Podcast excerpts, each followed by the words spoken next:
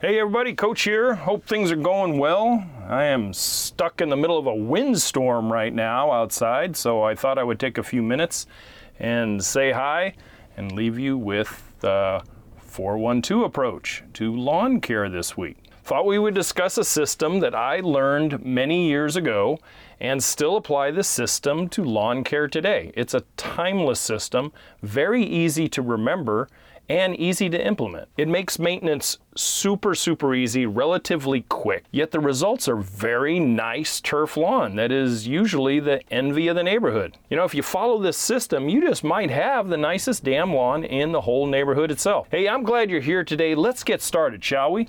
Hey, Maestro Man, do your thing. Hey, I'm Matt, and you can call me Coach. Every week I bring to you landscape tips and tricks and design concepts and theories in a hopefully easy to understand format so you can tackle projects yourself, get the results that you really want, be more self reliant, and save a boatload of money in the process. You know, guys, after a 20 plus year career as a successful self employed landscape designer and contractor, educator, and educated in ornamental horticulture, and a practicing retail nursery manager, I bring with me a lot of knowledge and experience that I want to share with you, the modern, educated, self reliant homeowner of today. So, this concept of lawn care was taught to me when I was a ripe old age of 19 years old and a student in college.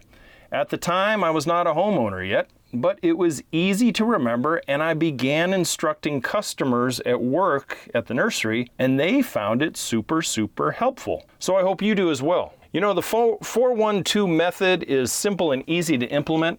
Here it is in a nutshell it's four times a year we feed, one time a week we mow, and every two years we aerate. The feeding portion of this method surrounds the equinox of the seasons throughout the year almost, depending on where you live and what each season is dictating to you. You know, like every year we have little different weather patterns. For me, I'll tell you how I implemented the 412. We start out in early spring and use a fertilizer product that has a, a fertilizer, a feeding implement, and then a pre emergent that goes along with it. I have had excellent success with the Scotts brand Turf Builder Plus Halts.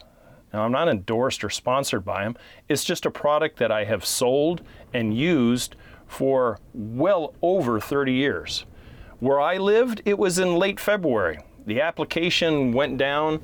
Uh, the lawn went through its green up period and looked great throughout the whole springtime season with very few and in some cases no weeds whatsoever. Then in late May or early June, I would apply another feeding. This feeding would be a quality multi-purpose lawn food, probably like either a Scotts Turf Builder or a Best product. I, I found great results with either one of these. I would apply generally in the evening because now we're talking about the warmer part of the year. Apply in the evening or the real early morning to avoid any chance of burning the turf. This feeding would get me through generally late September or up to the end of September. Since I had cool season grasses, which uh, primarily were dwarf fescues and bluegrass, the turf would almost go into uh, like a semi dormancy in late summer, late July and August when it was really hot in the Central Valley of California.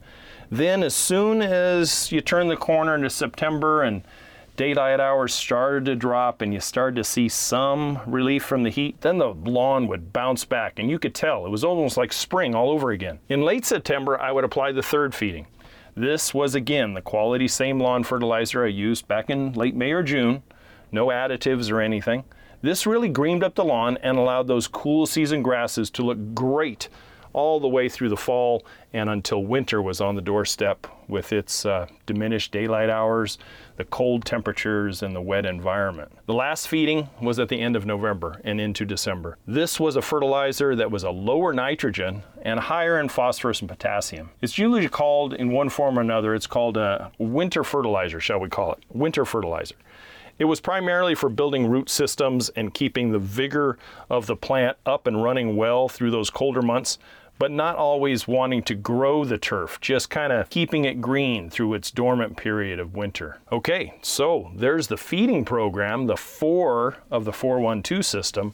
Now let's talk about the, the, the one And that boils down to every week mowing. Every week mowing allows for a great look and not damaging the turf from scalping or stressing the turf by not paying attention to it. You know, like letting the lawn go for like two or three weeks and then coming in going, oh crap, you know, I went camping and I, I came back and forgot to do the lawns and now I'm going to come in there and just butcher the hell out of it with the rotary mower and you're going to take it from five inches down to one inch and you got 95 degree temperatures and you can't understand why your lawn is dying in big long huge patches about two weeks later. In some cases even dying depending on the original health of the turf. So mowing you know guys is really i don't know how else to say it.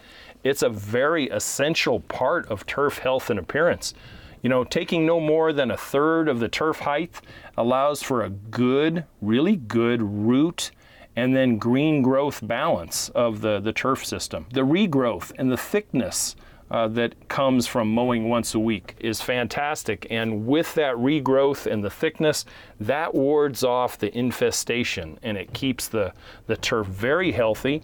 And just like us humans, a healthy body wards off other problems like, you know, pests. You know, we get run down sometimes, we can get a cold. No problem because our immune system and our and our body defenses are, are lowered, especially if we work too damn much and we don't take care of us and we don't eat the right foods, blah, blah, blah. We've all heard that, right? So, same thing goes for the turf. Keep it up and running and thick and full and green, and it's got all the food it needs. You're going to have a thick, healthy turf lawn. Finally, the two in the 412 aerating your lawn every other year allows for the biggest things are soil relaxation, so it kind of reduces that compaction a little bit, air penetration, water penetration, and fertilizer penetration. Now, a couple different schools of thought. You can just aerate it, core it up, you know, and take care of it that way, or you can aerate it, get rid of the cores, and come through with a, a compost or a peat moss and use a broadcast spreader to uh, put that stuff down, and then that compost or peat moss get down into those holes that have been created, and now you're really introducing organic amendment back into the lawn and relaxation and decomposition and all the other mycorrhizae and everything else that goes on in your soil surfaces, that'll really kick the lawn into high gear. You know, without it, usually without it, especially recreational lawns, you know, like if you've got a big back lawn that the kids run around and play on, the turf soil underneath can get very, very compacted you know, roots become shallow as a result of no water penetration, so the roots stay up closer to the surface. Water has to be more often and it is less effective, so turf health declines, and then that becomes the cycle of death for a healthy lawn.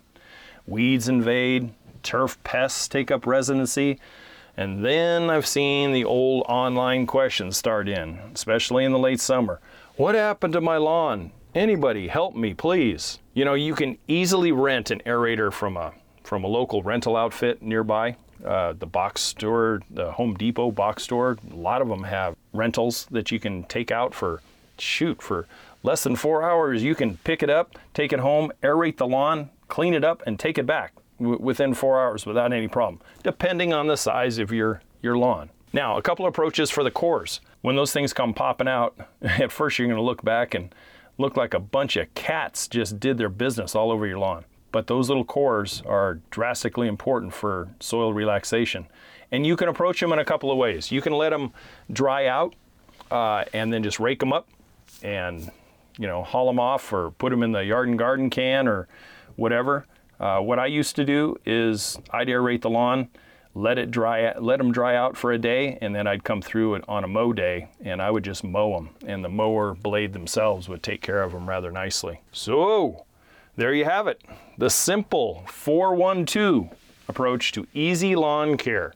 You know where you live and what USDA zone you have, it'll probably slide the fertilizer application dates into a more compact schedule. For instance, maybe instead of February, you may be April then June, early September, and late October before you start having some snow if you if you live in such a condition. You know, I really hope that you got something from this. I think anytime you have a simple system that actually works, it makes life a whole lot easier, especially for a homeowner. Hey, Coach here saying take care and I will catch you next week. Hey, drop a comment or a question below or hit me up on Reddit or Facebook.